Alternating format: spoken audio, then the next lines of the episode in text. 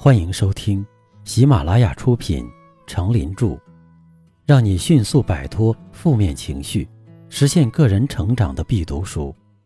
别太纠结，也别太不纠结。播讲，他们叫我刚子。欢迎订阅并分享给你的朋友。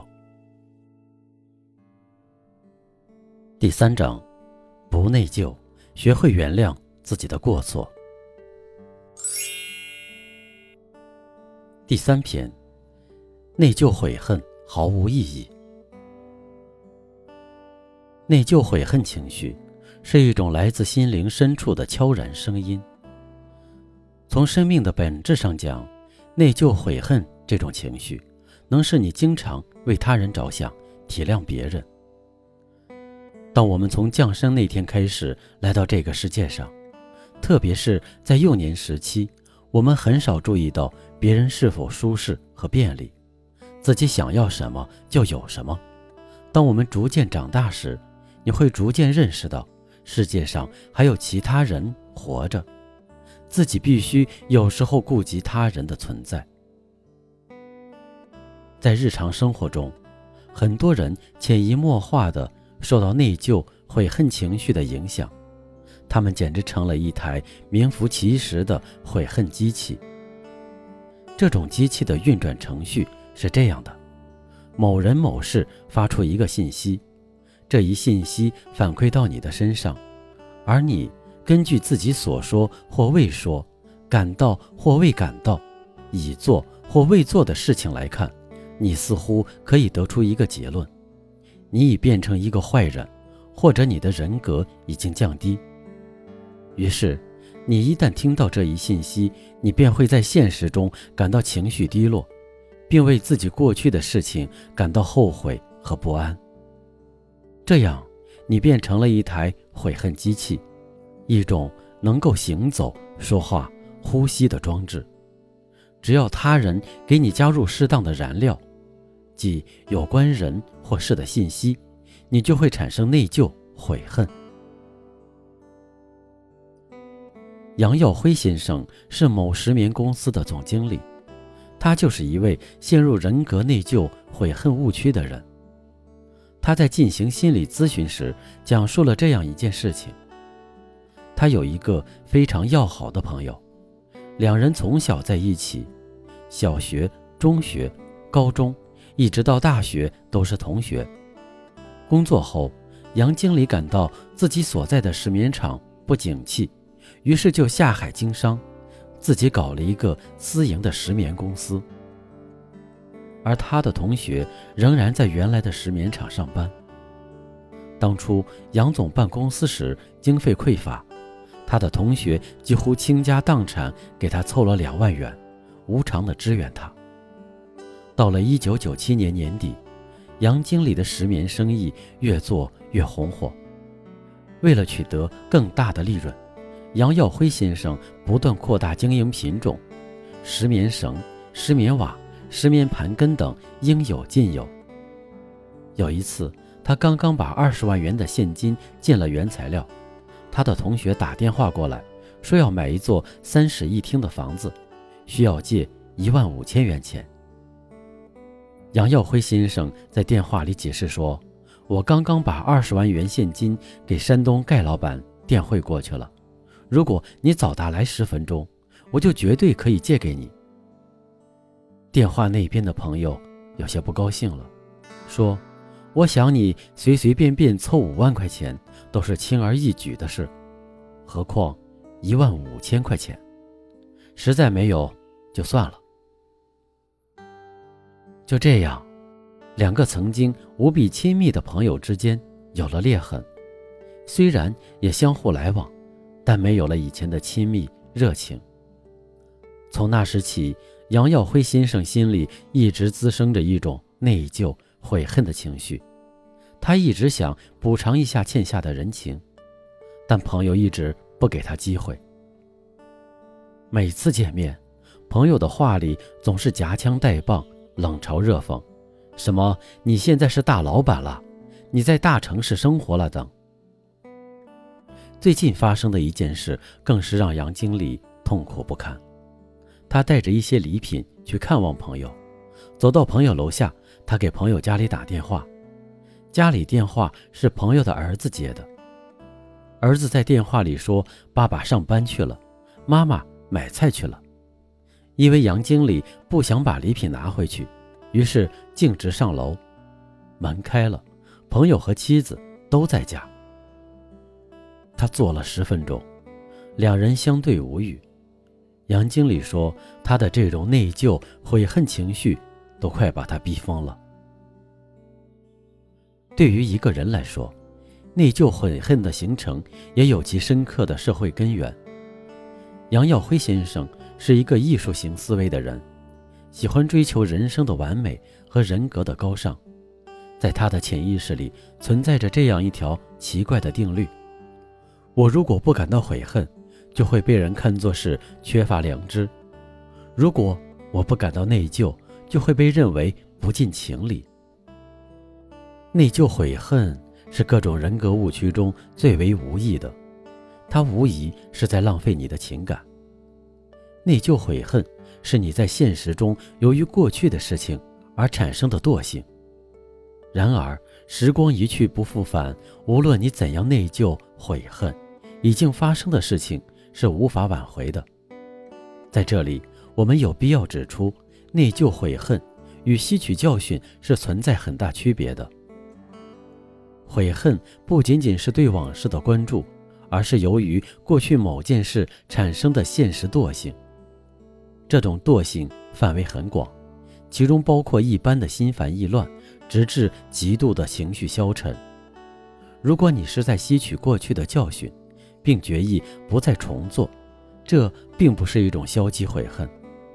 但是，如果你由于自己的某种行为而感到现在都无法积极生活，那便成了一种消极的悔恨了。吸取教训是一种健康有益的做法，也是我们每个人不断取得进步与发展的必要环节。悔恨、内疚，则是一种不健康的心理，他是白白浪费自己目前的精力。这种行为既没有好处，又有损于身心健康。实际上，仅靠悔恨是绝不能解决任何问题的。那么，在现实生活中，人们为什么会如此普遍地使用内疚、悔恨心理？为什么要浪费自己或他人的美好时光，去为那些已经做过或未做的事情悔恨呢？这是因为：一，如果一个人悔恨内疚往事，就不必积极利用现在的时光自我发展。显然，同许许多多的自我挫败行为一样，内疚悔恨是让自己回避做出改变的一种手段。这样。你就可以将目前的状况归咎于过去，从而摆脱一切责任。二，内疚悔恨有助于人们将自己行为的责任推卸给他人，因受人摆布而激愤，或将自己悔恨的焦点转向别人，都是很容易的。那些可恶的人神通如此广大，以致能够控制你的感情，包括使你感到内疚悔恨。三，内疚悔恨可以使你重新回到幼时的受保护环境。内疚悔恨有助于你将自己行为的责任推卸给他人。表示内疚悔恨是赢得别人同情的绝妙的办法。以上这几点便是内疚悔恨行为带来的最为明显的好处。内疚悔恨同其他自我贬低情感一样。是一种选择，是你可以控制的情感。假如你不喜欢他，并希望消除他，以使自己完全不再内疚悔恨，下面便是你可以采取的一些初步措施：一，不管你多么痛苦，从现在开始，你必须把所有过去发生的让你伤心或者伤感的事情视为已经无法挽回的结局。往事已成为历史的一页，不管你怎样悔恨，也不会有丝毫改变。记住这么一句话：内疚悔恨既不能改变往事，也无法使我有所长进。根据这一认识，你便可以将内疚、悔恨与吸取教训经验区别开来。二，经常性的问问自己：通过悔恨，你想在现实中避免什么？只要努力解决你所要避免的问题，你便可以消除自己内疚、悔恨的心理。三，坚持写悔恨日记，记下你每次感到内疚、悔恨的情况。详细的记录每次悔恨的时间、起因以及引发内疚的对象，并且说明你悔恨往事是要回避目前的什么问题。这一方法有助于你认识到自己的悔恨误区。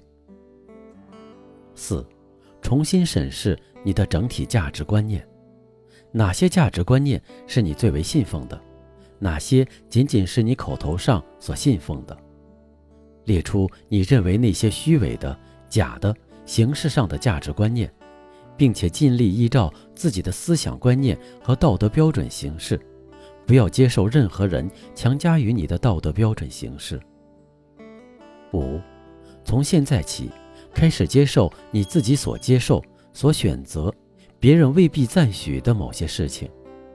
这样，如果父母、上级、邻居，甚至爱人不赞成你的某些行为，你可以认为这是正常的。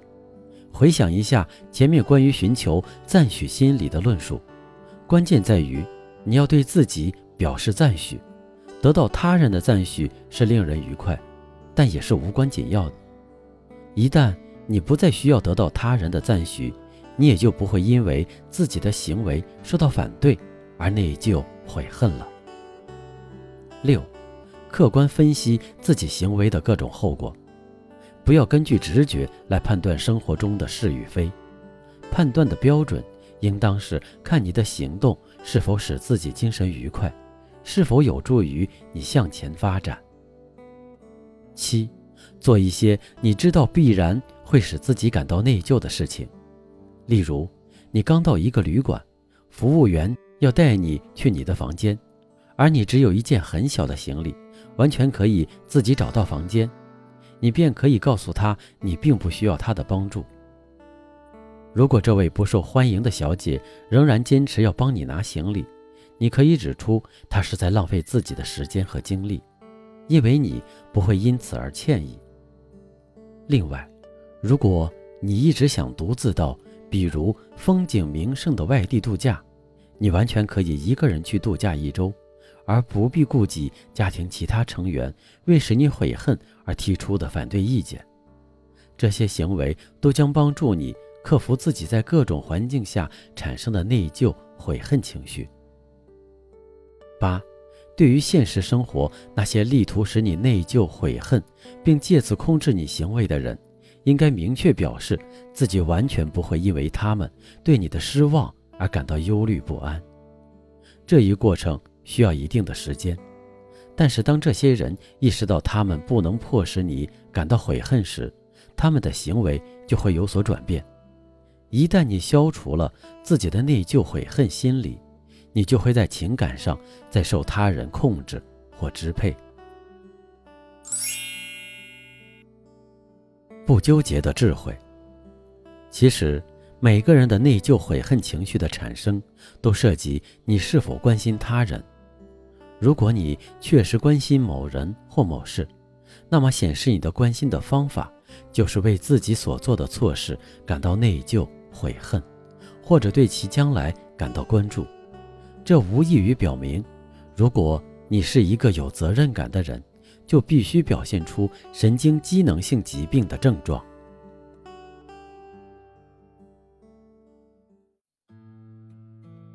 您刚才收听的是。让你迅速摆脱负面情绪，实现个人成长的必读书。别太纠结，也别太不纠结。由喜马拉雅出品，程林著，播讲。他们叫我刚子。欢迎订阅这个专辑，感谢您的收听。